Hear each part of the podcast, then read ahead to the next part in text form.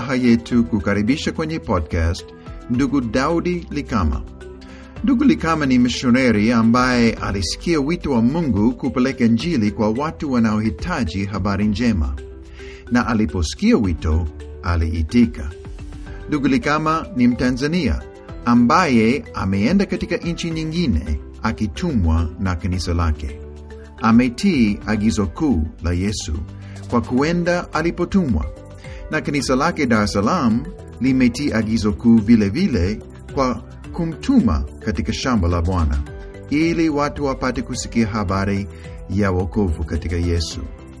Niliona ni vema kuandaa podcast mbili au tatu ili wasikilizaji wasikie habari zake ndugu Likama na vile ambavyo Bwana ametenda kazi katika maisha yake. Bila shaka wewe kama msikilizaji utabarikiwa na kupata changamoto kwa kusikia ushuhuda wake. Ndugu Daudi, asante sana kwa kukubali kutushirikisha ushuhuda wako, kujibu maswali kadhaa na kutoa ushauri kwa wasikilizaji wetu katika podcast. Mimi na wewe tumefahamiana siku nyingi, au sio? Na nimefurahi kuona vile ambavyo Bwana amekuokoa, kukulea kama mtoto wake na hatimaye kukuita kupeleka Injili kwa watu wengine. Naomba utushirikishe kwa kifupi kazi ambayo Bwana amefanya katika maisha yako kuanzia ulipookoka, halafu ulivyokuwa katika imani yako na hatimaye ulivyosikia wito kumtumikia Bwana. Asante mzee kwa nafasi ambayo nimepata. Kwa kweli namshukuru Mungu sana. Kwanza kabisa mimi nakumbuka niliokoka mwaka elfu na, niliokoka mwaka elfu moja mia tisa na tisini na tisa hivi kama sijakosea, kuelekea mwaka elfu mbili. Na ninamshukuru Mungu sana kwa kuni, kunifanya kuelewa maisha yangu na kazi aliyoifanya Bwana katika maisha yangu, maana amenitoa gizani na sasa ameniweka nuruni. Kwa kweli ni kazi kubwa ambayo Mungu amefanya katika maisha yangu, na hili ni jambo kubwa ambalo ningependa kumshukuru Mungu, na ninaendelea kumshukuru Mungu siku baada ya siku kwa kazi kubwa ambayo amefanya katika maisha yangu ya kuniokoa. Jambo kubwa ambalo lililonisaidia kukua kiroho ni chuo cha Biblia. Kwa kweli toka niokoke na kubatizwa na kujiunga na kanisa, kwa kweli niliendelea kutamani kukua na kusonga mbele kiroho, na ndipo nilipojiunga na chuo cha Biblia katika kanisa langu Mbezi Chapel, na katika maendeleo ya kusoma na kuendelea kujisomea vitabu mbalimbali. Kwa kweli niliendelea kukua zaidi kiroho na kiimani kadiri Mungu alivyoniwezesha na kuniongoza, na kwa jinsi nilivyoendelea kujisomea siku baada ya siku, na ndivyo nilivyoendelea kukua kiroho. Na kwa kweli Mungu ametumia chuo cha Biblia kama chombo mkononi mwa kanisa ili kupata kuweza kukua kiroho. Kwa hivyo kwa hili pia ninamshukuru Mungu kwa chuo cha Biblia ambacho kilichonifanya mimi kuweza kuendelea kukua kiroho na kuongezeka katika imani. Kwa hivyo uliendelea kukua katika imani kama mtoto wa Mungu. Uh, ulisoma katika chuo cha Biblia na kujisomea Biblia. Ulifanya huduma katika kanisa lako na kusonga mbele katika safari yako ya kiroho. Daudi, ni wakati gani na ni kwa njia gani ulianza kusikia mzigo kwa ajili ya watu wasiomjua Yesu na hasa kwa watu wa nchi za mbali wasio na Injili? Na nikijibu mzee, kwa kweli kadiri nilivyoendelea kukua kiimani, na kumbuka kati ya mwaka elfu mbili na tano hivi Mungu alianza kuniita ili kumtumikia. Wakati nilipokuwa nikiendelea kufanya huduma mbalimbali pale kanisani katika kanisa la Mbezi Chapo ambayo ni kanisa langu. Sikumbuki vizuri, lakini kati ya mwaka elfu mbili na sita mpaka elfu mbili na saba hivi tulikutana um, Arusha katika chuo cha Biblia na tulijifunza somo kuhusu kufanya umisheni, na nakumbuka mwalimu alikuwa ni mzee Daudi, na kwa kweli baada ya masomo hayo mwalimu alikabidhi um, alikabidhi ramani kwa kila mwanafunzi inayoonyesha nchi nyingi na mbalimbali mbali ambazo zilizofikiwa na Injili na nyingine hazikufikiwa na Injili. Kwa hivyo baada ya kupata ramani mkononi mwangu, mwalimu alisema maneno haya: mwombe Mungu aku, akuonyeshe nchi na uwe tayari kuiombea. Kwa kweli mimi nilipopata ramani hile mkononi mwangu, moja kwa moja mimi niliona nchi ya Msumbiji. Kweli niliona mzigo na haja kubwa ya kuombea nchi ya Msumbiji, na kwa kweli niliporudi nyumbani na kuendelea kuangalia vizuri na kujisomea na kuombea Msumbiji, nilishirikisha viongozi moto wa Injili uliowaka ndani yangu. Viongozi wangu waliniambia, waliniombea siku ile. Baada ya miezi kadhaa kupita, niliwasumbua sana tena, na tulikutana tena na waliniombea tena, hatimaye tulipanga ili kulitangazia kanisa. Baada ya, baada ya kanisa kupata habari na kusikia ujumbe wa wito wangu, kwa hiyo walipokea ujumbe huu kwa furaha, waliniombea na nakumbuka mwezi wa kumi na moja elfu mbili na nane niliagana rasmi na kanisa na tayari kuvuka mpaka na kufika Msumbiji. Na ulipoanza kuwaza juu ya wewe binafsi kutumiwa na Bwana kupeleka Injili katika nchi nyingine, ulijisikiaje? Yaani, ulikuwa na mawazo gani au hisia gani ulipoanza kuf, kufikiria wito wako kwenda katika nchi nyingine? Kwa kweli, toka nitangaze wito kanisani na kusema niko tayari kwenda, nilikuwa na furaha ya kumtumikia Mungu, lakini upande mwingine nilikuwa na udhuni na machozi ya kuwacha ndugu, nchi, marafiki, jamaa, chakula, mazingira na tamaduni niliyozoea. Jambo hili si rahisi. Katika wazo kubwa pia nililokuwa nalo lilikuwa ni maisha yatakuwaje baada ya kufika Msumbiji.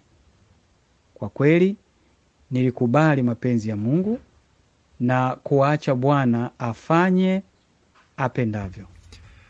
Uh, katika podcast ijayo tutaongea zaidi juu ya changamoto na baraka ambazo umeziona katika kazi ya umisioneri, lakini kwanza naomba kukuuliza juu ya hatua hiyo ya kwanza ya kutangaza kwamba uko tayari kutumwa na kanisa na kuondoka Tanzania, kuaga ndugu na marafiki na kuacha nyuma maisha yako, nchi yako, utamaduni wako na kutii wito wa Bwana. Si mchezo. Pengine kuna wasikilizaji wa podcast hii ambao Bwana anaongea nao juu ya kupiga hatua kubwa ya imani. Wewe umeishapiga hatua hiyo siku nyingi. Je, uliona ugumu gani? Uliona namna gani uaminifu wa Mungu? Na una ushauri gani kwa ajili ya mtu anayesikia sauti ya Bwana na anataka kukubali kutenda kitu, lakini hatua hiyo ya kwanza kwa kweli ni ngumu, inayohitaji imani? Uh, nikijibu swali mzee, kweli ugumu niliuona baada ya kutangaza wito kanisani. Ulikuwa juu ya juu ya mke. Na maisha yatakuwaje baada ya kufika Msumbiji. Na katika hili nathubutu kusema Bwana asifiwe kwa uaminifu wake, maana sasa nina mke na, na mimi sasa ni baba wa familia, na kwa kweli Bwana amekuwa mwaminifu katika kunitunza na hata kutunza familia niliyo nayo. Kwa kweli ninamshukuru Mungu sana kwa hilo pia, na ushauri ushauri wangu ikiwa ikiwa wewe ndugu umesikia wito ama umesikia sauti ya Bwana na una sita, utaki kwenda, ndugu yangu, nenda upesi, usisite, maana yeye aliyekuita ni mwaminifu. Uwe tayari kutii sauti yake, uwe na imani na uwe tayari kumtegemea siku zote kwa ajili ya maisha yako, na uwe tayari kusonga mbele. Piga hatua hatua. Mara nyingine ni vigumu kuelewa, lakini tunapopiga hatua au tunaposikia sauti ya Bwana na kuitii, kidogo kidogo tutaelewa kuhusu mapenzi yake Bwana katika maisha yetu. Ndugu Likama, ulipokwenda Msumbiji mara ya kwanza, ulikwenda peke yako au sio? Hukuwa na mke wala rafiki ambaye anaenda nawe, na hivyo ulikwenda peke yako kabisa.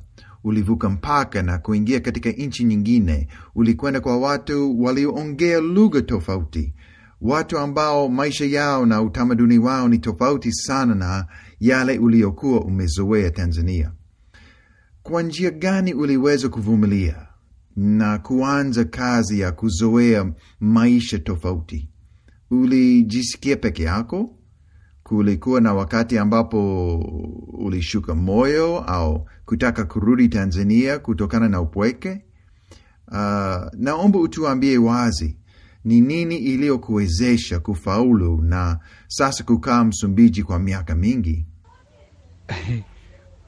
Kwa kweli kweli niliondoka peke yangu kama kijana, lakini ni jambo la kumshukuru Mungu kwa sasa, maana ni baba wa familia ambayo inamtegemea Mungu na kumtumikia Mungu. Ni jambo la kumshukuru Mungu sana sana kwa jinsi alivyotukutanisha mimi na mke wangu na mke wangu Bertha. Um, tulikutana kupitia mchungaji Bia Mungu anayefanya huduma yake pale katika wilaya ya Mweda katika mkoa wa Cabo Delgado ambao ni kaskazini mwa, mwa, mwa Msumbiji. Mchungaji Biemba, mchungaji Biamungu, samahani, mchungaji Biamungu ni kutoka nchi ya Kongo. Kanisa analohudumu ni kanisa la Uinjilisti. Amekuwa rafiki yangu kwa muda mrefu sana, na hata katika maandalizi yetu ya harusi yetu, mimi na mke wangu, mimi na Dibogo, kwa kweli mimi na mzee Dibogo tulimtembelea pale Mweda. Kweli mke wangu amekuwa baraka kubwa sana na ananisaidia kwa mengi sana kama mtumishi wa Bwana, nami namwonea fahari na namshukuru Mungu kwa ajili yake. Kuna wakati kwa kweli, kipindi kile nakumbuka, nilijisikia peke yangu, na kwa kweli nilishuka moyo kweli, hata kutamani kurudi Tanzania, lakini pia kwa sababu ya neno la Mungu, kutokana na neno la Mungu, yaani nimepata msaada mkubwa, maana neno la Mungu limekuwa msaada mkubwa sana sana kunisaidia mimi katika wakati ule ili kuweza kusonga mbele, na neno la Mungu lilinitia moyo sana sana, na hata Mungu aliwatumia ndugu mbalimbali kuweza kuniombea mimi, na katika jambo lililonisaidia mimi mpaka leo nipo hudumani ni neno la Mungu ninalosoma kila siku. Kwa mfano, Yesu aliwa, aliwatia moyo wanafunzi wake, naye alisema, niko pamoja nanyi hata mwisho wa dahari. Kwa hivyo hata nakumbuka katika Yohana tatu kumi na sita pia, maana mistari hii ndiyo iliyokuwa ikinitia moyo sana. Neno linasema juu ya upendo wa Mungu kwa watu. Kweli, ninapofikiri juu ya upendo wa Mungu ninatiwa moyo sana, na inanifanya inanifanya kuwa tayari kuvumilia yote na kuendelea kupeleka Injili mbele. Ndugu mpendwa, ninakuonea fahari sana kwa kusikia wito wa Bwana kupeleka neno la Mungu kwa watu wanaohitaji ujumbe, kutii wito wake ingawa ilikubidi kwenda peke yako, kuvumilia katika magumu na hali ya upweke na kujifunza lugha nyingine. Yote umefanya kwa kuwezeshwa na Bwana, neno lake na Roho wake. Bwana akubariki, na kwa ushuhuda wako umemwona Bwana kuwa mwaminifu kukuwezesha, kukupatia msaidizi, mke mwaminifu katika kazi. Umebarikiwa na watoto pia, na Bwana anabariki kazi ya huduma. Tutaongea mengi katika podcast ijayo juu ya changamoto ambazo umeona uh, katika kuvuka mpaka na kupeleka Injili kwa watu wa lugha na tamaduni tofauti, na baraka pia ambazo umeziona. Kwa sasa nasema sante mishoneri Daudi, na Bwana akubariki. Na msikilizaji, usikose kusikiliza podcast ijayo tutakapoendelea na interview yetu na ndugu Daudi. Pia usikose kusikiliza sauti ya Bwana Mungu na Roho wake ndani yako. Pengine anasema na wewe kuhusu kuvuka mpaka na kupeleka Injili kwa watu katika giza, kama Daudi alivyofanya. Sikiliza hiyo sauti na uwe tayari kutii. Mpaka wakati ujao, kwa heri ndugu, kwa heri dada. Bwana awabariki.